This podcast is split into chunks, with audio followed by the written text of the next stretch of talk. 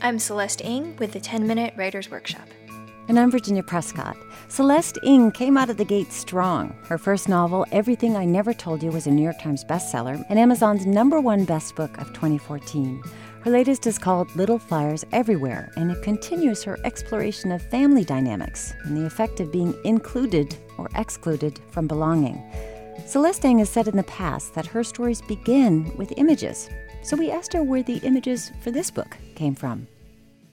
Well, I started off thinking about a family that would come from my hometown, um, where there would be one black sheep who would sort of stir up some trouble. But the image that I think really started to pull the book together was that of the fire that opens the book. Um, it was actually inspired by a fire that happened here in Cambridge. A church had an electrical fire, and everyone was talking about it. And I went to go look at the sort of burned out shell of the building and started to think, oh, that might actually work well for this book.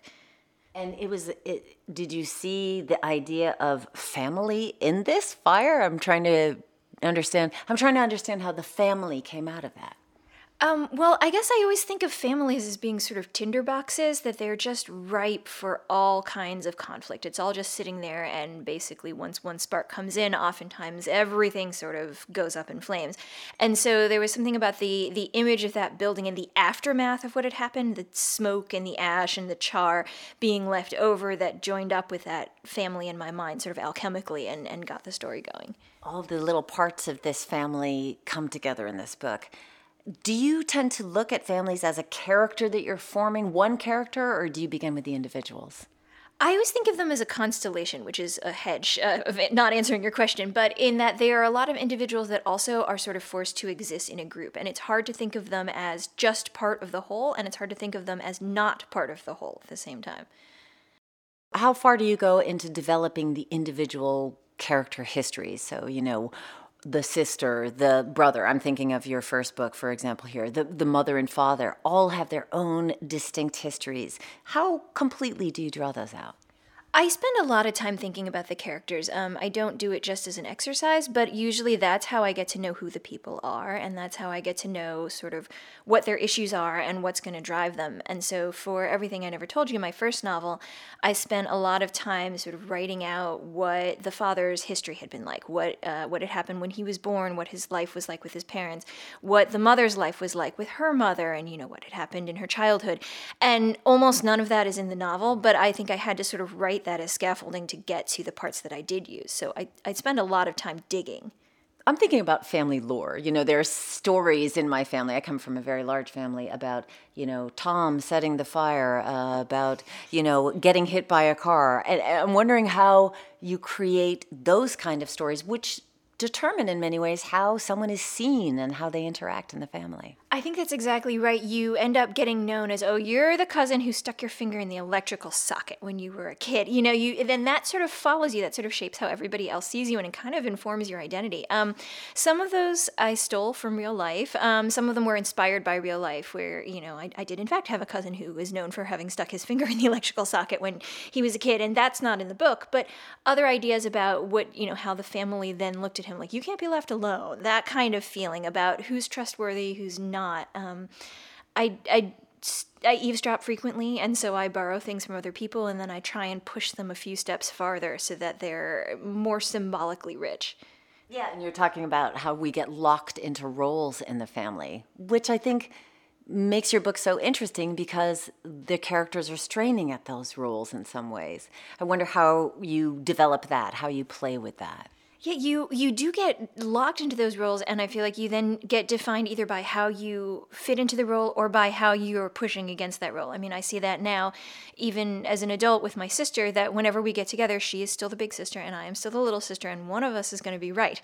Um, and so a lot of what I do is I end up in a process way. I, I write scenes with these characters in which maybe they're arguing, or there are moments in which that relationship gets cemented, and that scene may or may not make it into the book, but that's a lot of the way way that I sort of figure out the dynamics between them. I write a lot that doesn't ever make it into the final pages. Right. And those help determine what happens in that particular role.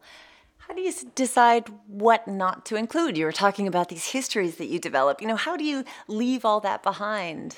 Uh, well, this is the thing about killing your darlings, right? Which I don't totally subscribe to, but I write a lot more, and then I look back and I have to kind of put on my editing hat and say to myself, okay, what's the point of this paragraph? Is it just in there because I really like this character and I want to follow them around and show all the nutty things that they do?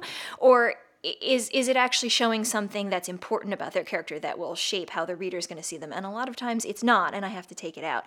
So um, I, I have a theory that writers are either putter inners or taker outers and a lot of times i end up being a taker outer where i go yeah I, I don't need that i have to take that out i don't need that i have to take that out. And so for me it's write more and then cut down we grew up in families and it's almost like we're in this bubble, right? And we have to meet the rest of the world. There's always this question of insiderness, outsiderness. Who are you inside the family and who are you outside of the family? Lydia is beloved inside of her family. She's la- praise is lavished upon her. Yet at school, it's a completely different story. Why did you set up that dynamic? Um, I, I'm really fascinated by the idea that you know you see yourself in one way and that people outside you can see you in a completely different way. And I think a lot of the human experience is kind of trying to reconcile those two things together. It was just something that's always fascinated me because you trying to express yourself is, is such a big part of what we talk about. And in art, we talk about self expression. And yet, what people are going to get from your expression is not necessarily what you meant to put out there. Um, and I'm just fascinated by that kind of paradox. Right, and the inside outsideness of this, which is a, a, theme, I think, in both of these books, uh, both of your novels, in a really strong way. I do think that part of my um, experience growing up as one of very few Asians in the Midwest did sort of influence that because on the inside is you know as i lived my experience i felt much like most of the kids around me you know we're doing the same kinds of things we're eating the same kinds of foods we're interested in the same stuff and yet every now and then there would be moments where i would be reminded that the way people see me is not the way that i see you know the world from within. Um, and so race is a part of that and then i wanted to sort of explore it in little fires everywhere is again the way that people um, regardless of race, hold all kinds of secrets from each other. And that, again, that inside outside perception is not necessarily in sync. Do you think growing up, being somewhat of an outsider, somewhat of a remove, helps shape your vision as a writer? I mean, because you are, in some ways, looking at the world very different from yourself. Yeah, I absolutely think that was a huge part of how I became a writer, or at least it, it really fed the writing. Um, not just about race, but because I'm always wondering, what is it like to be other people? And so if I went to someone's house, I would always be looking around and going, oh, if this were my house, where would I put things? Uh, what would it be like to have this be my kitchen? You know, would I like it more or less than my own life? You know, how would it be different? And so that's always sort of how I've looked at other people. It's just, what's it like to be you and walk around like you? And I think that's sort of the fundamental question that a lot of writers are trying to wrestle with. Little Fires Everywhere also pushes at this idea of identity, of who you were born to or who raises you determines so much. And, and I'm wondering how you, you navigate that in your writing. Yeah, I'm, I just, I, I think a lot about sort of how we become the people that we are. You're, I think it's often um, you're trying to follow in the footsteps of the people who raise you, or you are actively trying to not be that sort of person. And um, the, that example from Little Fires Everywhere of the baby who's going to be raised by a family that's very different from her birth family seemed almost like a perfect sort of example to look at to look at that. And so I did a lot of um, reading about how uh, adoptees, especially interracial adoptees, try to connect with their birth cultures and also the ways in which they don't want to in the ways in which they identify with the culture that they're raised in because they feel both of those things usually. And I did a lot of reading as much as I could about adoption narratives and about resources for parents who are trying to help their kids connect with their birth cultures and also trying to help them fit into the cultures that they're living in and, and got all of those voices in my head and then sat down to try to kind of synthesize them together. So, family identity could really be quite arbitrary. It, it, can be. I mean, I think that it's um, it's much more fluid than we'd like to think that it is. I mean, I think we we live in an era where we would like to think that most things are genetically determined, and that you know, if you grew up in a vacuum, you'd be the same person as you would be in any other situation. And I think that it's it's a lot more give and take than that. Your pre- your two novels have been very much about families. Do you imagine yourself ever writing something completely different? You know, not drawn to the family unit. I mean, maybe I, am at the awkward point now where I'm trying to get started on a new project, and um, I'm sort of having a, like a like a book hangover for a book that I you know had written, and I'm trying to find myself a new space.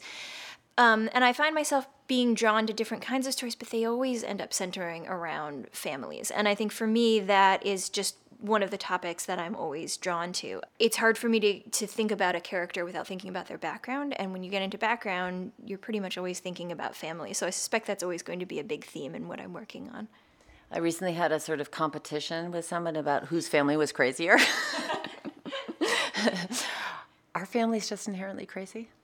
I think they are because they're the paradox of the family is that these are the people who made you and that form you, and yet you are not the same person. And I don't know any family really that is completely non crazy. I mean, they might be crazy in sort of benign ways, but there's always a certain amount of dysfunction. I feel like when people say that their families are totally well adjusted, either their lives are very boring or they're just lying to me. Celeste Ng, thank you so much. Thank you. It's been a pleasure. Celeste Ng is author of Everything I Never Told You and now Little Fires Everywhere. The 10 Minute Writers Workshop is a production of NHPR, produced by Sarah Plourde with help from Taylor Quimby. And we urge you not to remain an outsider. Come on in and join us. Subscribe to the 10 Minute Writers Workshop and leave us a review, which will help other people find us. Thanks so much for listening. Until next time, I'm Virginia Prescott.